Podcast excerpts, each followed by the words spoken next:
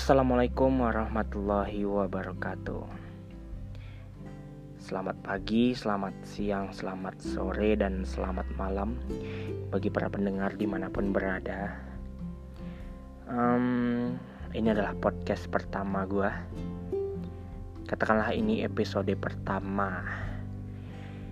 Sebelumnya gue perkenalkan diri terlebih dahulu. Nama gue Hagi Mavriyadi, biasa dipanggil Hagi. Sekarang lagi duduk di bangku perkuliahan semester tua. Bukan semester tua juga sebenarnya, tapi katakanlah itu udah semester yang gak baru lagi gitu kan.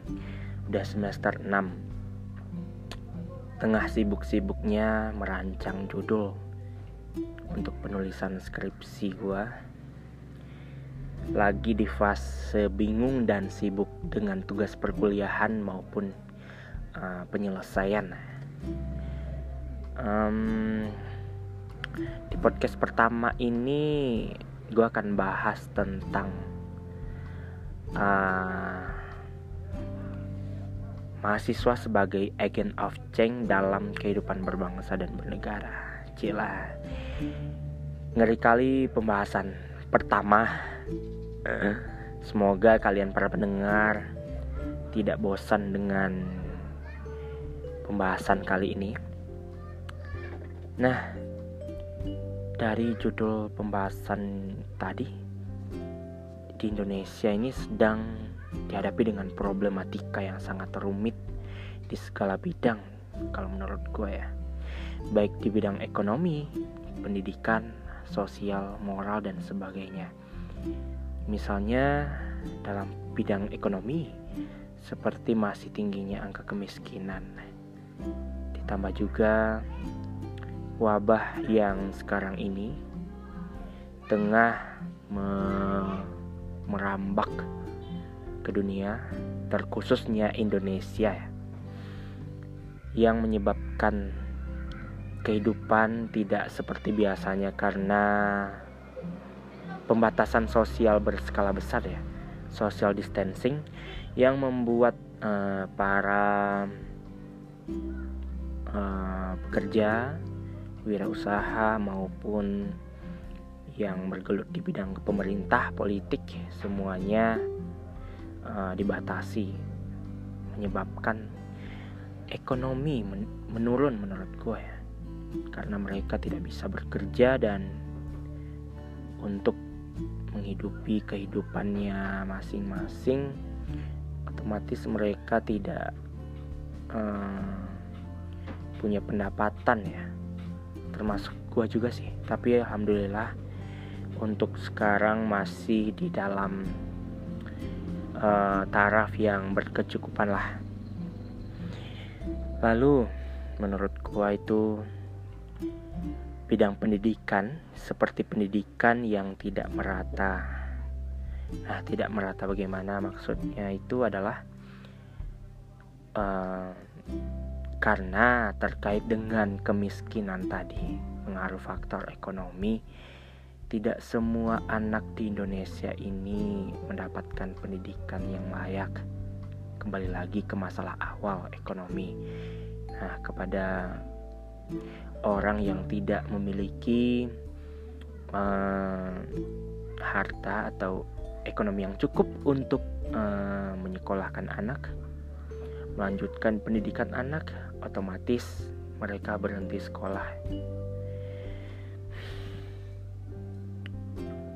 Lalu banyak tawuran antar pelajar daripada bidang sosial, seperti perang saudara, mana bullying juga masih termasuk kriminalitas dan lainnya. Serta yang paling krusial adalah demoralisasi yang terjadi di kalangan masyarakat, baik di kalangan pejabat tinggi, wakil rakyat, mahasiswa, pelajar SMA, bahkan SMP dan SD pun mengalami krisis moral tersebut.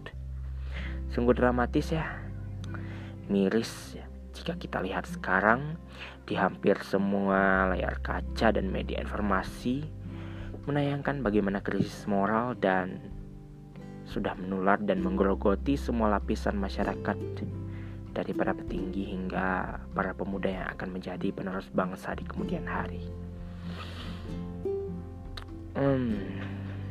Sungguh, gimana ya? Pembahasan kali ini agak bawa perasaan.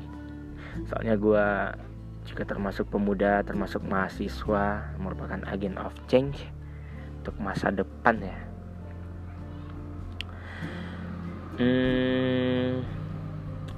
Dimana pemuda juga menjadi social control yang akan terus menjunjung tinggi keterbukaan dan transparansi dalam melaksanakan pemerintahan agar lebih mensejahterakan rakyatnya dan meminimalisir tingkat penyelewengan di tingkat aparatur negara.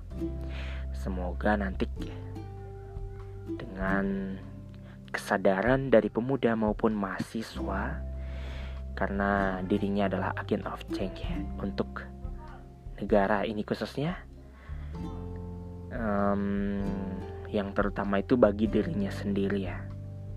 Mereka adalah agen perubahan, pemimpin untuk dirinya sendiri agar menjadi yang lebih baik. Mari kita semangat para pemuda agar menjadi perubahan, bagi yang telah baik menjadi yang lebih baik ke depannya.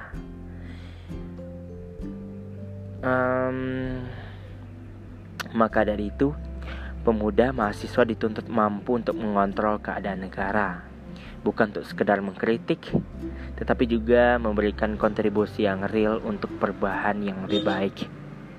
Sebagai kaum intelektual, mahasiswa harus bersikap berani dan kritis, berani untuk mendobrak zaman ke arah kemajuan dan kritis terhadap kebijakan para pemegang roda pemerintahan. Nah, semoga meningkatnya kesadaran pemuda maupun mahasiswa pelajar sebagai agent of change yang akan menduduki menjadi pendobrak Indonesia bersih dan kokoh dan tidak terjerumus lagi ke arah yang tidak benar. Bukan berarti yang sebelumnya tidak benar ya, cuman dari yang baik menjadi ya ke yang lebih baik. Oke. Itu saja barangkali podcast pertama gua. Terima kasih bagi para pendengar setia. Mohon maaf apabila ada kata-kata yang salah dan kata-kata yang tidak pada tempatnya. Semoga